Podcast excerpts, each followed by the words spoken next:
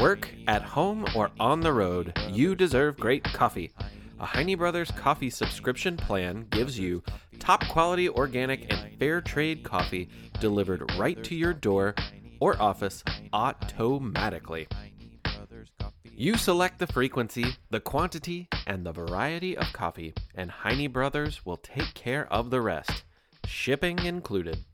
Also makes a great gift, so order online at heinebroscoffee.com. That's H E I N E B R O S C O F F E E.com forward slash subscription and use the offer code the past for $5 off any gift subscription.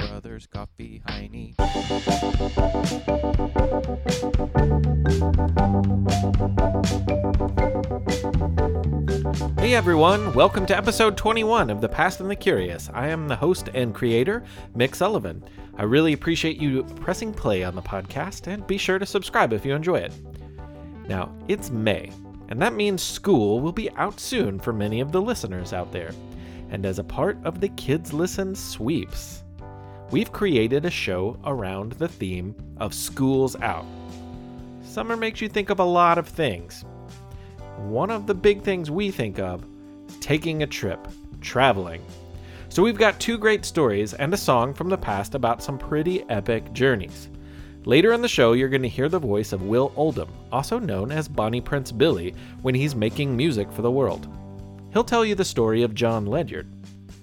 But first, here's Melinda Beck with a story about two men, a car, and a dog. Heading down the street, any day of the week, you shouldn't be surprised to see a car pass by with a happy dog hanging his head out the window. How many times have you seen it? It's always a fun sight, and with most things, there had to be a first time a dog was seen in such a circumstance. Well, there was a first, and his name was Bud. And as this bulldog's luck would turn out, he didn't even have to hang his head out the window. He just had to sit there because the car had no windshield. It was one of the first horseless buggies, or motor carriages, which is how people often referred to cars at the time. He shared the front seat of this 1903 Winton Motor Company vehicle, which his owner had named the Vermont, with two men. A lot of people thought little of the horseless buggies at this time.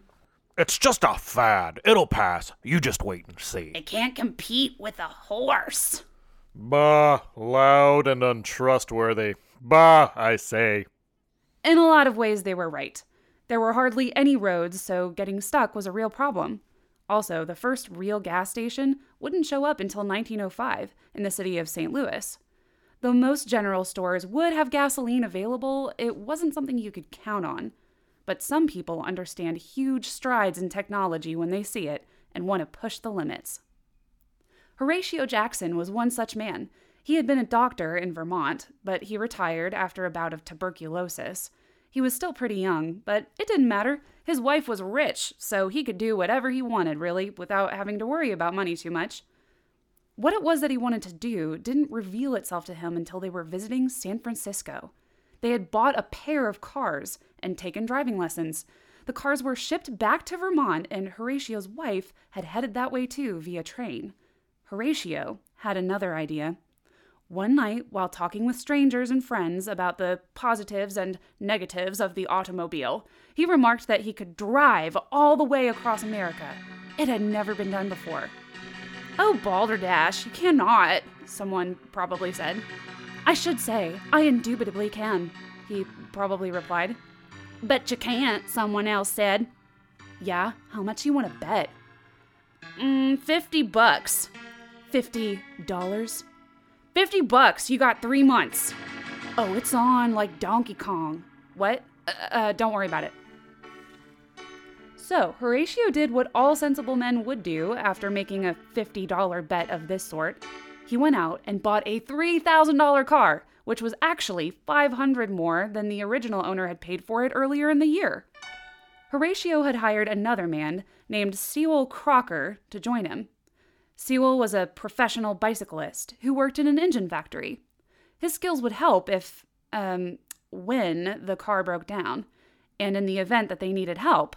In addition to gas stations, this was a time before phones. Sewall could pedal his bike towards the next town for help.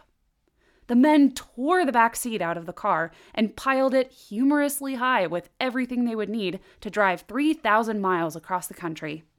In addition to no windshield, the car had no roof, so the pile of necessities rose like a mountainous junk heap from the back of the car. Tent? Check. Sleeping bags? Check. Tools and engine block? Check, check. Cooking supplies? Check. Raincoats? Check. Fishing poles? Check. Gas cans? Check. Dog? Dog? Dog. We don't have a dog, Horatio. Uh, yes, I see. Very well. We shall pick one up along the way. They left in late May of 1903. Driving through the desert was a terrible idea, so they intended to head north towards Washington state and then head east in essentially a straight line towards Chicago. It's estimated at this time that in all of America there were only about 150 miles of paved road. Horatio, Sewall, and the Vermont would not travel on much of that paved roadway at all. It was paths, plank roads, and mostly mud. If you can believe that such technologies would literally cross paths, while driving their automobile, the men encountered families in wagons heading west, and even had to get the help of cowboys with lassos to pull the car from some sticky mud. Many people were astounded to see such an unfamiliar, self powered automobile. They attracted a lot of attention when they were actually around people. In Idaho, one of Horatio's wishes came true. They had left their hotel, but turned around because he had forgotten something. On the errand, he was approached by a man. Psst. Hey, hey, man. Hey, yeah, you. You're Horatio, right? Do you want to buy a dog? This is how Horatio explained it in a letter to his wife. On our way back, we were stopped by a man and asked if I didn't want a dog for a mascot. As I had been trying to steal one, we were glad to meet him and accepted the present for a consideration of $15. So Bud is now with us. Stolen? Come on, Horatio. Were you really going to steal a dog? Let's just assume he had a strange sense of humor, I guess. In any case, Bud, the not stolen but fairly paid for, albeit under strange circumstances, bulldog, was given a spot in the front seat. He was also given his own pair of driving goggles to keep the prairie dust out of his eyes. His ride was an incredibly bumpy one. Remember, there were no real roads, and the car left a lot to be desired in the smooth ride department. He made the most of it and got very good at watching the road ahead to prepare for any major bumps and dips. One time, they got stuck in the mud and they had to be pulled out with a team of horses, and Bud got to bark at the big creatures. There was a lot of waiting, too. Replacing the tires or the many other parts that gave up during the arduous trek required finding a telegraph office and ordering them and waiting for delivery via train and horse.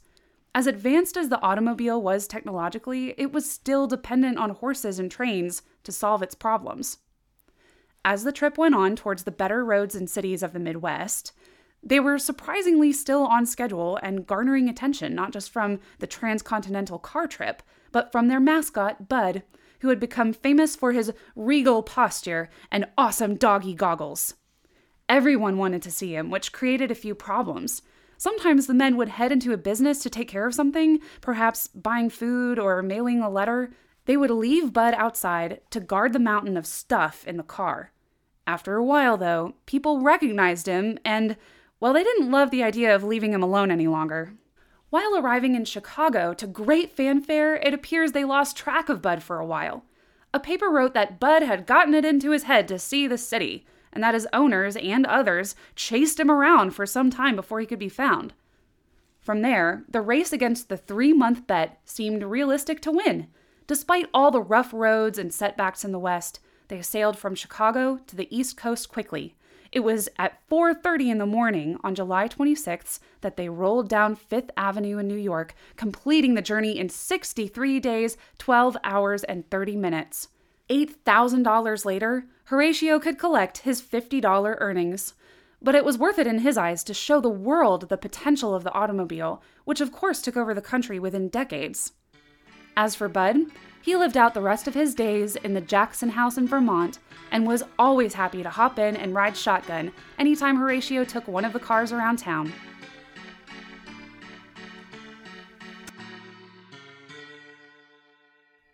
You guys. It's quiz time.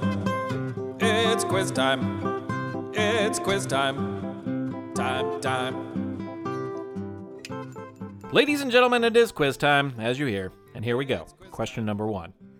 Perhaps the quickest, but probably the most complicated way to travel around the world is to go to space and let Earth do all the work for you by rotating. Do you know who the first human in space was? Turns out he was a Russian cosmonaut named Yuri Gagarin, and on April 12th, 1961, his spacecraft left Russia and made its way into orbit.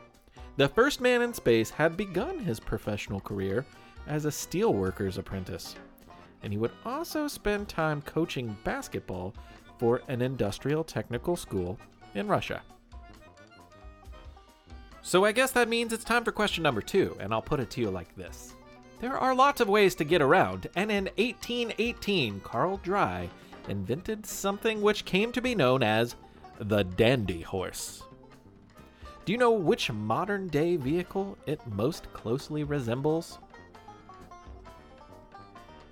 The German inventor called it the Lauf machine, but it was also known as a velocipede or the great name dandy horse.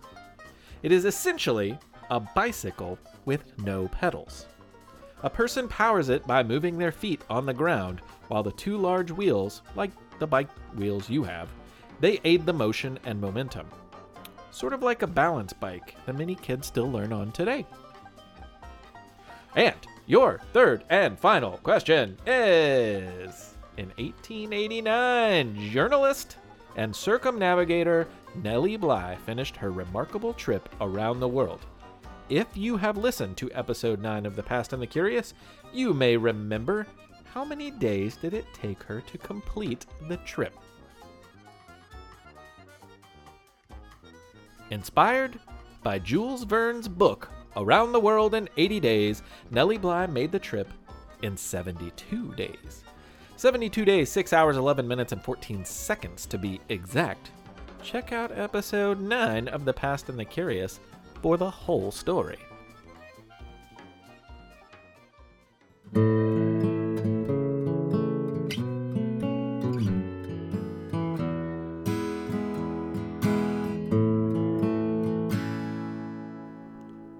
There were very few Americans in the 1700s who were as well traveled as he, and no matter where he went, people noticed John Ledyard. It may have been the unmistakable spark of adventure in his eyes, or the confident swagger of his personality, but more likely it was because his hands were covered in tattoos. Closely spaced red brown dots covered the tops of his hands and traveled up his arms. This was unusual, to say the least and the permanent ink grabbed the attention and curiosity of nearly everyone he met. In fact, many historians believe that he may have been the first Euro American to be tattooed. He was born in Connecticut to a family of modest means, more so after his father died. Under pressure from his uncle, he enrolled in college at Dartmouth University in the school's third year of existence, but he never really got comfortable there.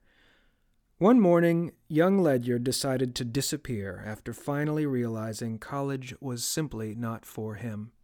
Rarely had he even gone to class, earning a reputation for spending more time with the nearby Iroquois people and learning what he could of their language and lifestyle. But in 1773, getting away was not easy nor quick. He was a hundred miles or more from home and without a horse, so John did what anyone needing to make a quick escape would do at this time. He felled a tree and started making a canoe. When it was done, days later, and curiously no one had discovered or cared of his absence, he pointed the boat towards home. John spent the next week paddling the Connecticut River towards his grandfather's farm. Hungry for adventure, he quickly found work on ships to the Caribbean and Barbary coast, and just as the American Revolution was beginning, he wound up as a Marine on Captain Cook's third and final voyage. Cook was world famous for his ambitious exploring expeditions in the Pacific Ocean. His ships made the first European contact with Tahiti, Australia, and New Zealand. On his third trip, with John Ledyard aboard, they again stopped in Tahiti.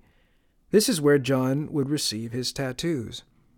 From there they went to Hawaii and then towards the American coast. When John stood on the foggy coast near what today is Vancouver, an idea bubbled in his brain. He returned to America with a two step plan. He'd write a book about the Cook voyage, which he knew would be a hot seller. People loved adventure and learning of far off places, but they also liked a little drama. And drama there was. It was on this third famous voyage that Captain Cook lost his life when he crossed native Hawaiians who had initially adored him. Ledyard was one of the few people at the time who understood that maybe the natives had a point in not trusting the Europeans showing up on their beautiful island. Step two of his plan would be to use some money from book sales and hopefully some of his resulting celebrity to start a fur trade on the west coast. The book worked out to a degree, but the fur trade never did. Sometimes when one door closes, another opens.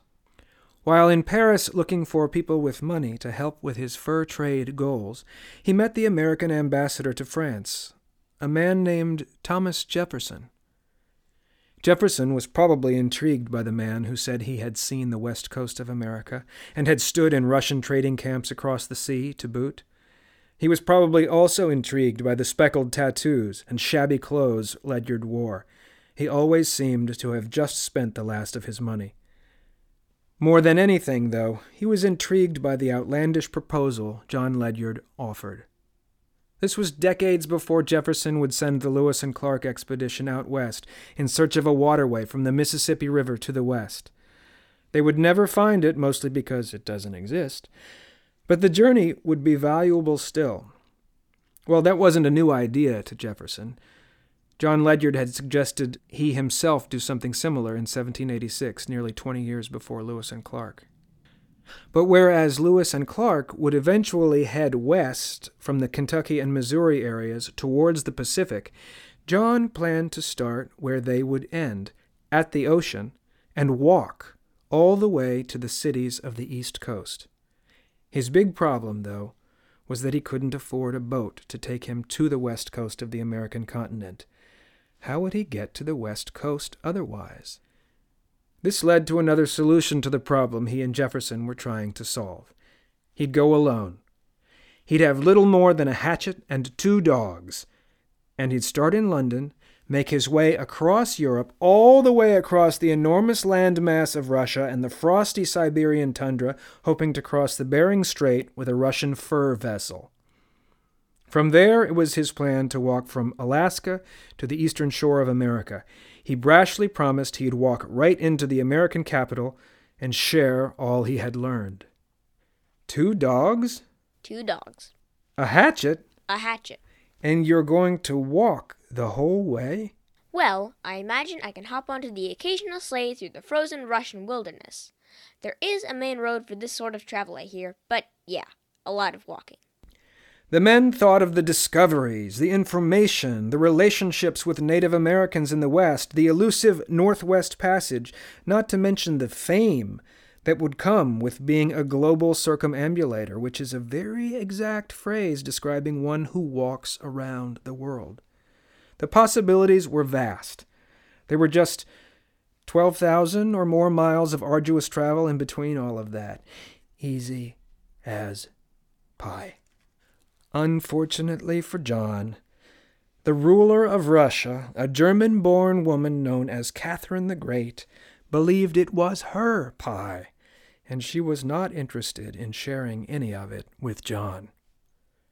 After walking through the frozen European countryside, John traveled for eleven weeks on the one frozen road that carried sleighs of trade goods, exiled criminals, and other travelers across Russia.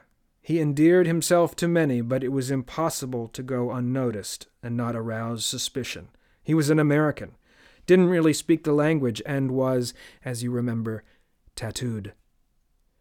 He made it as far as Yakutsk, over 6,000 miles or 10,000 kilometers from where he started. Hearing a man he knew from the Cook expedition was behind him, he backtracked to join him in Irkutsk. Strength in numbers, John figured. But it would not work out. Catherine officially labeled him as a French spy, but more likely she did not want an American becoming too familiar with the eastern portion of Russia. At this time, Alaska was a part of Russia, and it would be so for nearly 100 more years. She knew Americans wanted to eventually control all of their own continent.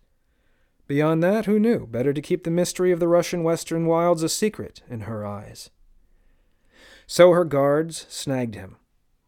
Though he had traveled a staggering 6,000 miles over land in a time before cars, Ledyard would never finish the epic journey. We don't know what happened to the two dogs he traveled with. They probably did not enjoy the same luxuries as Horatio's bulldog, Bud. But we do know what became of John. He was taken on a bumpy sleigh ride all the way back across Russia on the same frozen road he had traveled before. When they finally reached the edge of the Russian Empire, he was tossed unceremoniously over the border into Poland. Gathering himself, he headed back to London.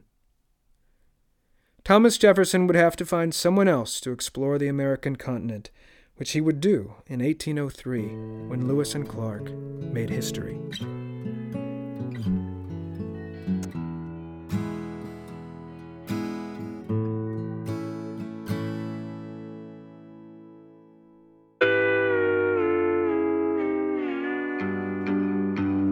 Lost all my money but a two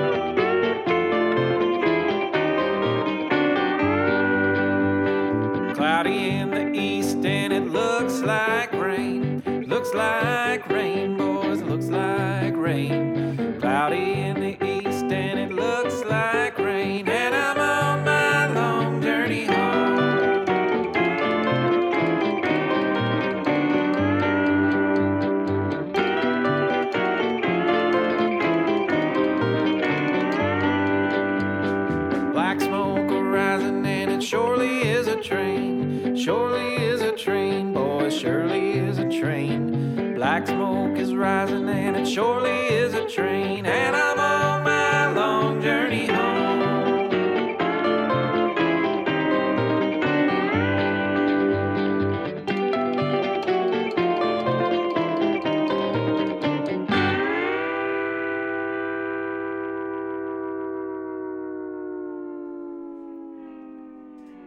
Really want to thank Will Oldham for being on the show, Chaska Powers from Book Power for Kids for his cameo in the John Ledyard story, and also my good friend Melinda Beck. Thank you all so much. We appreciate you being here. And thank you for listening. I need to give out some Patreon shout outs. Thank you, Danica, and thank you, Xander. Danica and Xander. Danica and Xander. Thank you so very much. If you would like to make this a little bit more financially responsible of me and would like to give me a little bit more money so I'm not just throwing it in the wind, um, you can do that at patreon.com. Find the Past and the Curious. We'll also have a link on our website. You should also know that we are part of Kids Listen, and Kids Listen Sweeps is going on right now. So there's a bunch of shows that have created an episode about the same Schools Out theme. I recommend you guys check out Tumble. I really think a lot of our listeners would like the show Tumble. It's a science podcast for kids. And there's also a new kid on the block. It's called Noodle Loaf. As a musician, as a music lover, man, I love this show. It is super, super creative. Um, it's father and kids, and it is top notch. You got to go check it out. Noodle Loaf. Thank you all for listening. If you want more, go back and listen to our back catalog. We have lots and lots of great episodes. So go back, enjoy, and we'll talk to you in the month of June. I'm Mick Sullivan, and this has been The Past and the Curious. Thank you so much.